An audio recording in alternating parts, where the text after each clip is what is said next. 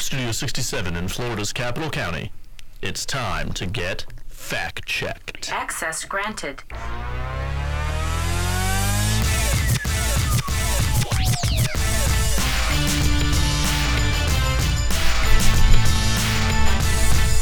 What is up, good people? Welcome back to another episode of FAC Check.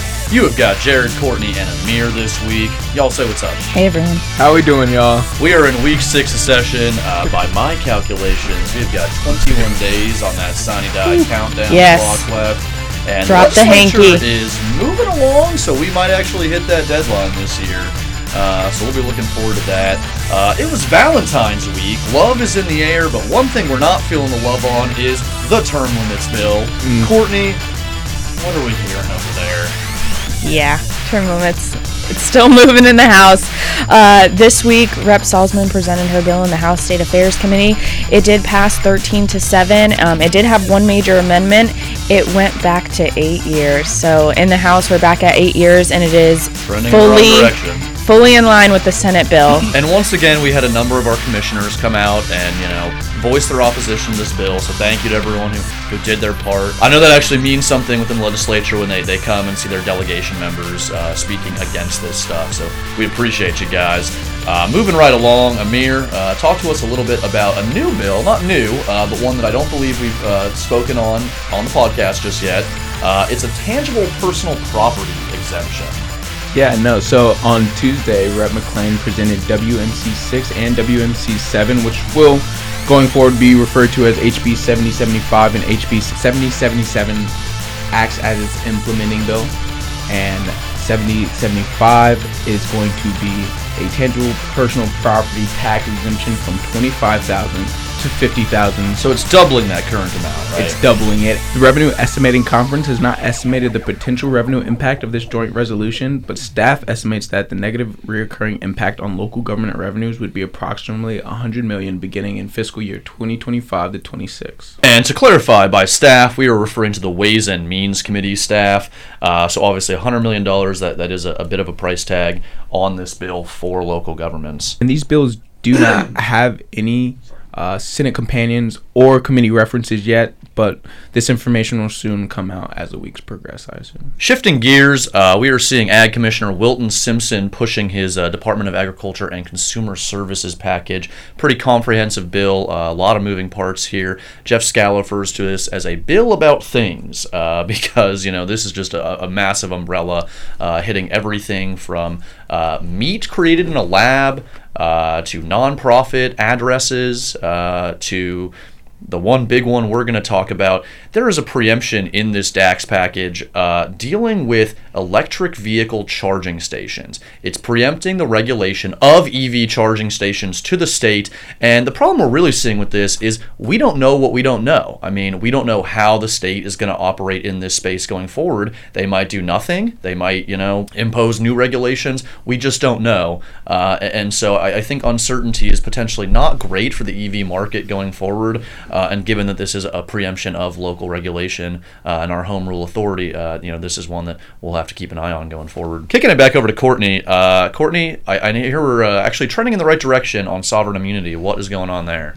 By right direction, if you mean uh, failed in a committee. Yes. Gotta love it. House Bill 569 by Rep. McFarland uh, was supposed to be heard in the House Judiciary Committee uh, on Wednesday morning, and it actually got tabled. The chair pulled it off the calendar altogether. So, as far as the House goes, we shouldn't see this bill again. That's good to hear, Courtney. Uh, you know, this is one that obviously circles back every year. Uh, you know, the trial lawyers, you know, have, have their hands in this, as well as a number of other uh, things. We're part of a coalition uh, with, you know, uh, the state university system, and a handful of public hospitals, schools, that sort of thing, uh, and other local governments. Uh, and so we've been kind of digging our heels in, uh, and, and so far it looks like, you know, that the resistance is working. So Yes, that's what we like to see. it's it's nice to get a win here. Um, Amir, kicking it back over to you uh, for yet another tax provision. Uh, this year, it's or this time it's going to be the annual tax package. Uh, what's going on with that? What, what are we seeing? Yeah, this bill includes a couple provisions, and it was sponsored by the chair of the Ways and Means Committee, Representative McClain, who was previously a county commissioner. Uh, the bill proposes various tax holidays on back to school shopping, disaster preparedness supplies, and recreational items. It also temporar- temporarily reduces the business rent tax rate and allows leasing companies to pay tax upfront on vehicle purchases. Um, the prescribed tax related holidays and measures look to have a local government fiscal impact of $132.8 million in fiscal year 24-25 and then another reoccurring expense of $4.4 million to counties uh, in the following years and if you go over to our legible for this week you'll be able to see a chart that isolates some of the individual uh, tax holiday fiscal impacts to local governments as well Thanks, Amir. Well said. Uh, I'm going to take this next one myself, and it's it's one we've seen before. Uh, it's House Bill 433 by Representative Esposito, and it passed the State Affairs Committee uh, 14 to six this week. So there there was a little bit of resistance, and there were some good questions being asked. Uh, this is a three-headed preemption right here. The first section deals with uh, the preemption of local preferences within their contracting and their procurement procedures. Uh, so we could not require a, a potential vendor or you know reward a potential vendor for meeting a certain prevailing wage benefit um, threshold, that sort of thing. The second section, potentially even worse, uh, preempts the terms and conditions of employment to the state. This is, you know, just mystery meat. I mean, this this could be everything. And FAC Staff actually interprets this to apply to internal county employees as well as our potential regulation of private businesses. Uh, and so the problem we're seeing here is, you know, if we want to um, send an expecting mother home for maternity leave, we would have to call DMS and, and make sure that that's all above board, that sort of thing. Let me know how long you wait on hold to uh, get through for that phone call. exactly. Yeah. This this thing is uh, this is a bad bill right here. Uh, and then the third section deals with um, regulation of heat exposure requirements, uh, whether that's you know certain amounts of um, shade, water breaks, that sort of thing. Uh, counties would not be able to regulate that going forward. Uh, the Senate bill has actually taken out the first two sections, uh, and so it's just you know a one pronged preemption right now, just that heat exposure requirements. And so we're, we're hoping to um, match up the the the, Sen- the House language to that Senate language, which is looking a little cleaner as it stands right now. And with that being said, I will pivot back over to Courtney to talk another uh, Representative Esposito bill, uh, HB 267, uh, dealing with b- building permits. Thanks, Jared. And to keep your building permit bills separate here, uh, Esposito's bill deals with uh, single family units. So just regular house, uh, townhouses, duplexes, apartment buildings, 50 units or under, and uh, those commercial buildings, 25,000 square feet or under. Uh, this bill did pass in the House Commerce Committee this week. Um, it did add three amendments, which we were very interested to see. The first one takes the local government's ability to have a fee owner sign a waiver to allow the timelines that she has set forth in this bill be surpassed due to concurrency review. Well, you know what that's going to do? Local governments are just going to start denying permits if they Absolutely. that, and that timeline. You know, the timelines in here are not only crazy, but it's now saying like if you have a pool drawing built up to add on to your single family house, when you pull those permits, the Department of Health is the one that approves that. yeah, there's a lot of stakeholders here. Right, so you're- you're- input. You're pulling in other departments, and this amendment takes away the local government's ability to not only educate the fee owner about that, but say you have to go get those done before you can even come to me at this point. It also added in some language about elevator standards and that you must have a handrail, and it also added in internship programs for building code inspectors and plan examiners. Uh, the second amendment added a thermal efficiency standard for unvented attics and enclosed rafter assemblies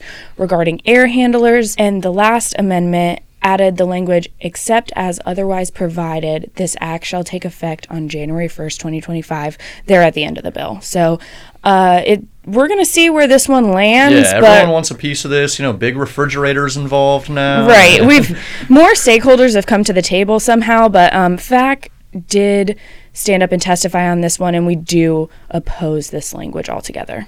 And just to clarify, uh, the Senate bill is a little cleaner at this point. Uh, those timelines are looking a little more realistic, and it doesn't have that problematic deemed approved language that we're seeing in the House bill, uh, whereby you know a, a local government that doesn't meet the timelines in the bill, uh, an application for a building permit would be automatically deemed approved you know, uh, the day after that it goes over that timeline. Uh, and so that, you know, that's a public safety nightmare. And uh, we're, we're, hoping to see the Senate version get some traction going forward. Amir, shifting over to you again. Uh, one last tax bill for us. What do you got? Senator Gruters' SB 866 valuation of timeshare units was heard in the Senate Finance and Tax Committee on Tuesday. It did pass favorably 4 to 2, and this bill seeks to revise the methodology for valuing timeshare units for the purpose of ad valorem taxation. Take a step back and looking at how property appraisers evaluate ad valorem property tax for timeshare units, there's two prevailing ideologies that uh, present themselves here. It's whether to use either A, the resale market price, or B, their original price value. And the main problem that we see with using the resale market price is that oftentimes these timeshare contracts, they loop the timeshare owner into rigid contract agreements oftentimes resulting in these owners having to make distress sales, which brings the resale price of the value down to 40 to 75% lower than its original market value. Um, this bill does have a House companion bill in the form of HB 471 by Representative Fine, which has been placed on special order. And to note, SB 886, this bill sides with the owners because it defers to the property owner of the timeshare to see if they want to use the resale market value instead.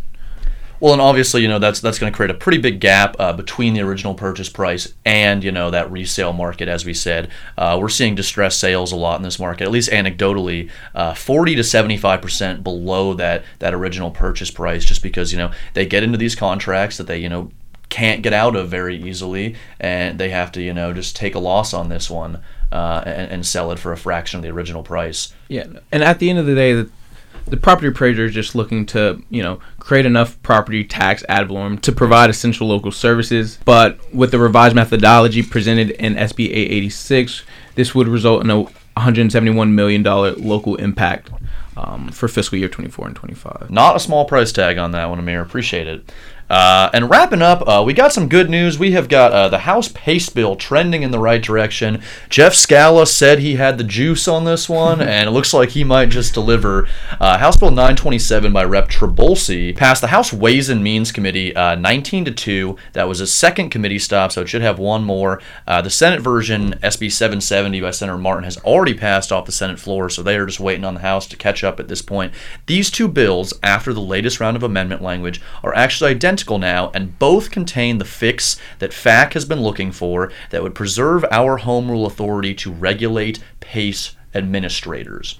Uh, so there was that controversial bond validation hearing a couple years back that emboldened certain players within this space to go statewide without any oversight. We would like to see these PACE administrators get the kind of the local approval um, just to make sure that you know that pace program is is approved within that community. This bill gives counties back that power to authorize pace programs in their community by ordinance. Uh, and so this is one that you know fac is comfortable supporting once again going forward. And with that being said i think that does it for policy for the week Guys, any housekeeping? Week seven. Week seven coming up. Find us on the floor floor shortly. I'm, gonna, I'm gonna start reading Davin's favorite uh, "Man in the Arena" quote from Teddy Roosevelt, uh, but you know maybe we'll get to that next week because you know we are in the arena. Let me tell you. Um, but with that being said, we are gonna go ahead and wrap things up for this week. Everybody, thank you for tuning in. As always, if you have any questions or want additional detail on these bills, please check out our legislative bulletin that goes out every week, as well as our bill tracker up on the FAC website. It's got all the bills we talked about today and more, uh, so please check that out. Thanks, everyone. With that being said, we will be signing off. Enjoy the weekend, y'all. Thanks.